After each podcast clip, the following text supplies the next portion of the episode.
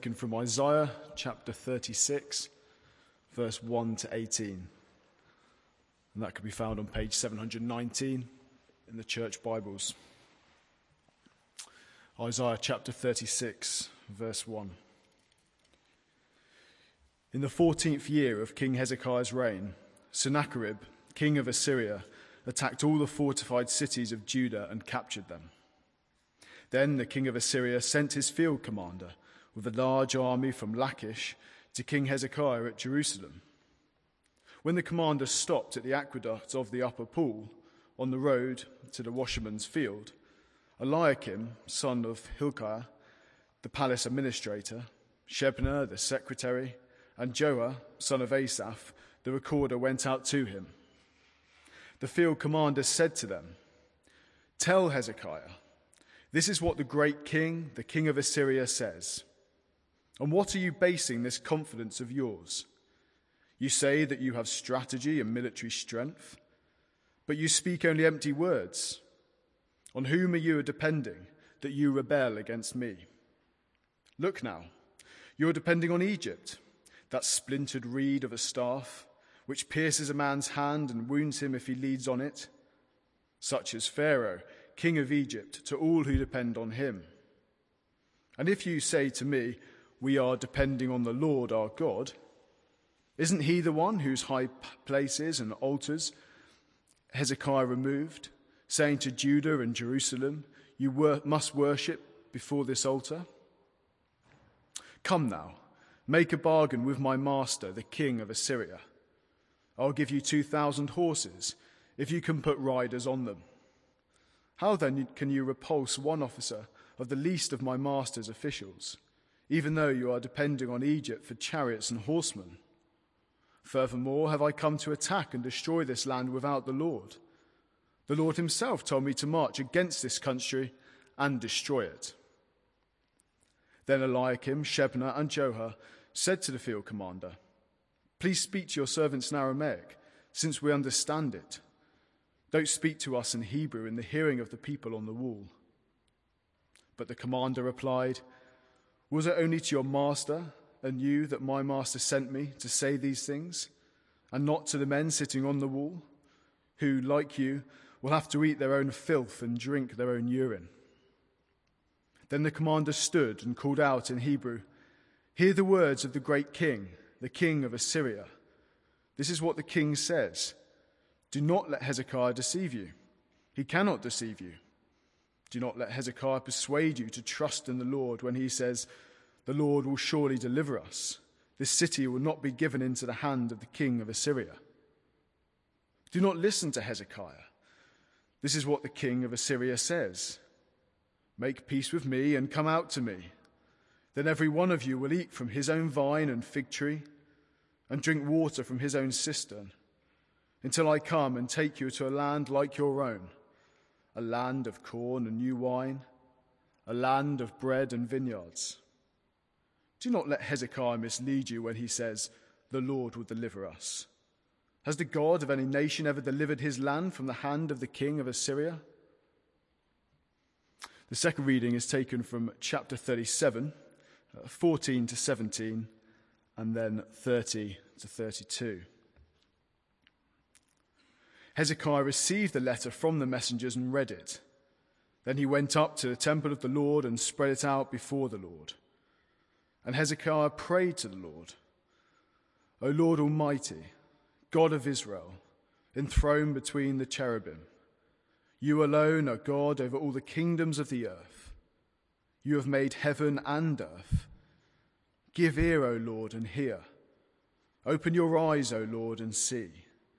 Listen to all the words Sennacherib has sent to insult the living God. This will be the sign for you, O Hezekiah.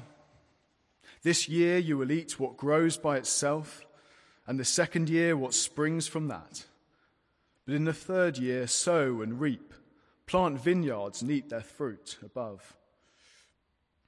Once more, a remnant of the house of Judah will take root below and bear fruit for out of Jerusalem will come a remnant, and out of Mount Zion a band of survivors. The zeal of the Lord Almighty will accomplish this. And the third and final reading, chapter 38, verse 1 to 8. In those days, Hezekiah became ill and was at the point of death. The prophet Isaiah, son of Amoz, went to him and said, This is what the Lord says Put your house in order, because you are going to die. You will not recover. Hezekiah turned his face to the wall and prayed to the Lord Remember, O Lord, how I have walked before you faithfully and with wholehearted devotion have done what is good in your eyes. And Hezekiah wept bitterly. Then the word of the Lord came to Isaiah Go and tell Hezekiah, this is what the Lord, the God of your father David, says I've heard your prayer and seen your tears. I will add 15 years to your life, and I will deliver you and this city from the hand of the king of Assyria. I will defend this city. This is the Lord's sign to you that the Lord will do what he has promised. I'll make the shadow cast by the sun go back the ten steps it has gone down on the stairway of Ahaz. So the sunlight went back the ten steps it had gone down. This is the word of the Lord.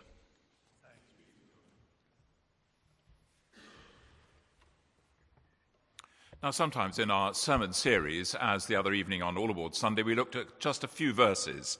Uh, it was the seven marks of a growing church uh, from Acts. Uh, but tonight we're looking at four chapters. And uh, so, in order to avoid travel sickness, I'd ask you to have your Bibles open because I'm going to make references to some of the verses, but not read them out. Uh, it's a very rich passage, and it really is about the life of one man with enormous crisis on his hands and what he does about it. Page 719, 719.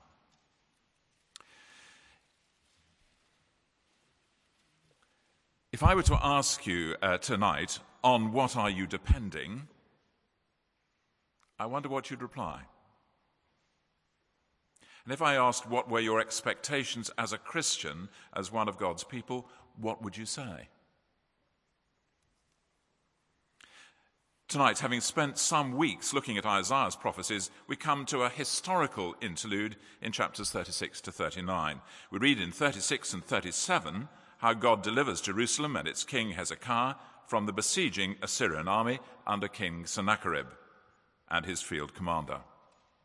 Chapters 38 and 39, the chronology is in fact reversed, as these two chapters deal with events in Hezekiah's life before Jerusalem was besieged, that is, before 701 BC.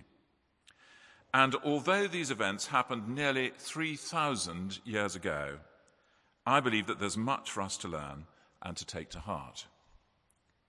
It's the story of a good king, but a flawed king, Hezekiah. And it's the story of the sovereign God who is majestic in power and is also full of mercy. What are the lessons for us? Here's the first one. As God's people, we will always face opposition. As God's people, we will always face opposition. In Hezekiah's case, it comes obviously from Sennacherib and through his field commander. It begins with a propaganda attempt to shake Hezekiah's confidence in the living God. Verse 4 of chapter 36 On what are you basing this confidence of yours? Bear in mind there's an army. It's a rather important question. Then he seeks to shake the people's confidence in Hezekiah's leadership do not let Hezekiah deceive you. He cannot deliver you. Do not let Hezekiah persuade you to trust in the Lord when he says, The Lord will surely deliver us. Sennacherib's field commander is very blunt with the officials sent out from Jerusalem to meet him. Verse 5 You say you have strategy and military strength, but you speak only empty words. On whom are you depending that you rebel against me? And he contemptuously dismisses the possibility of rescue by Egypt. Look at verse 6 when he likens it to a splintered reed of a staff which pierces a man's hand and wounds him if he leans on it. Pretty graphic stuff, isn't it? And he then confidently asserts that God is also against them. So surrender is their only option. Terms can be arranged, probably not very favorable terms, verses 8 and 9. And in a final blow, undermining any possible remnant of confidence in God, he declares, The Lord himself told me to march against this country and destroy it. Verse 10. Always puts you on your mettle when someone says to you, God has told me. Question it very carefully. And as we see, it was a lie. Whilst it was perfectly true that God had used Assyria to discipline his disobedient people, and you can read about that in chapter 10, God also made it perfectly clear at that time that this would be only for a limited period. And as if all this wasn't bad enough, it gets worse. The commander repeats his message in Hebrew in order to cause disaffection and rebellion against Hezekiah. We are not messing here.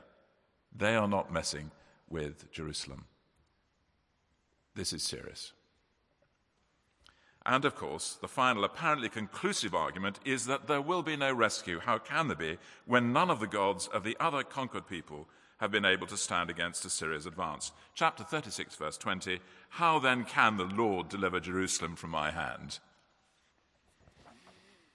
So note the mention of the enemy's apparent greater strength, verses 8 and 9.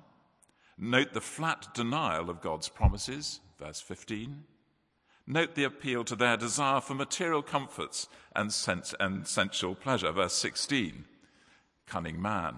Then every one of you will eat from his own vine and fig tree, drink water from his own cistern, until I come and take you to a land uh, land like your own, a land of corn and new wine, a land of bread and vineyards. It will be like the Mediterranean and the south of France. Each of you will have your own vineyard just behind your house. It'll be warm and sunny, and you will be so happy if you give in to us. Just surrender. And note, verse 18, the way he disparages Almighty God Almighty God by comparing him with all the petty false gods of the region. Wow. What does it remind you of? Isn't it how Satan spoke to Adam and Eve in the Garden of Eden? Again, attempting to disparage God by making him out to be mean, forbidding them the pleasures of eating from any tree in the garden. God is mean. It's a lie. They appealed to their senses when Eve saw that the fruit was good for food and pleasing to the eye.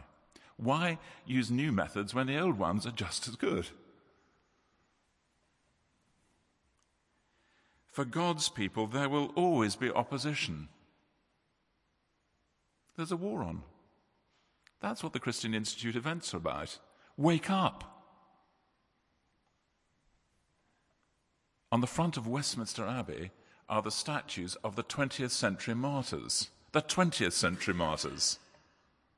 In every continent. And that has been added to massively in the 21st.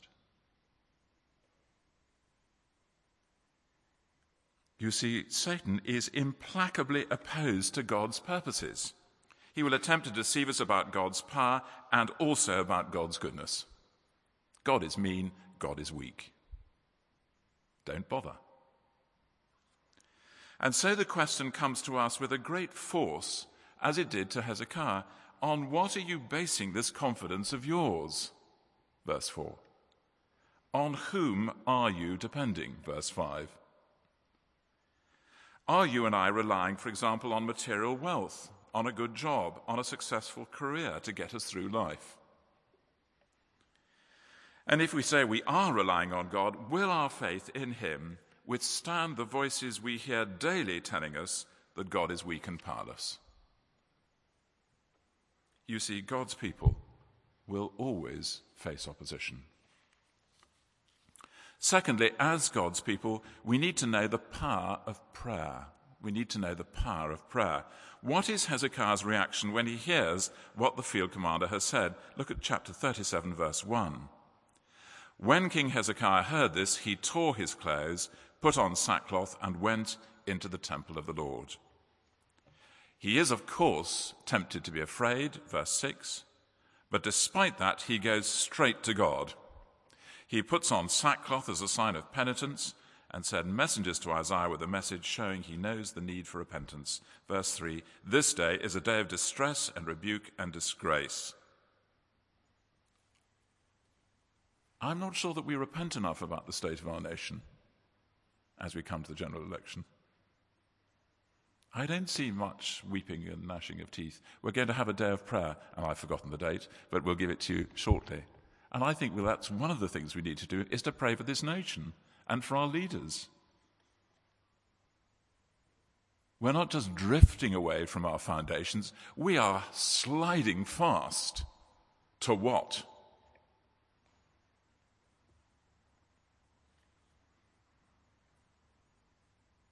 And he has God's honor in mind. Note that, verse 4 chapter 37. That's what really disturbs Hezekiah.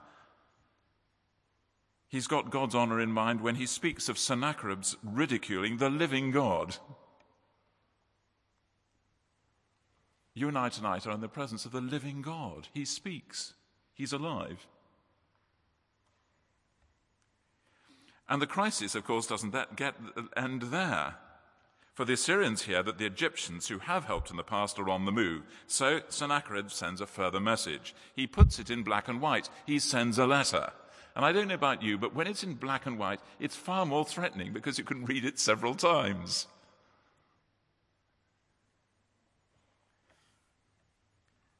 And again, Hezekiah goes to God. Look at chapter 37, verse 14. Hezekiah received the letter from the messengers and read it, and he went up to the temple of the Lord and spread it out before the Lord and said, Oh my goodness, we're in trouble. We are in serious trouble. What, what, are, we, what are you going to do, Lord?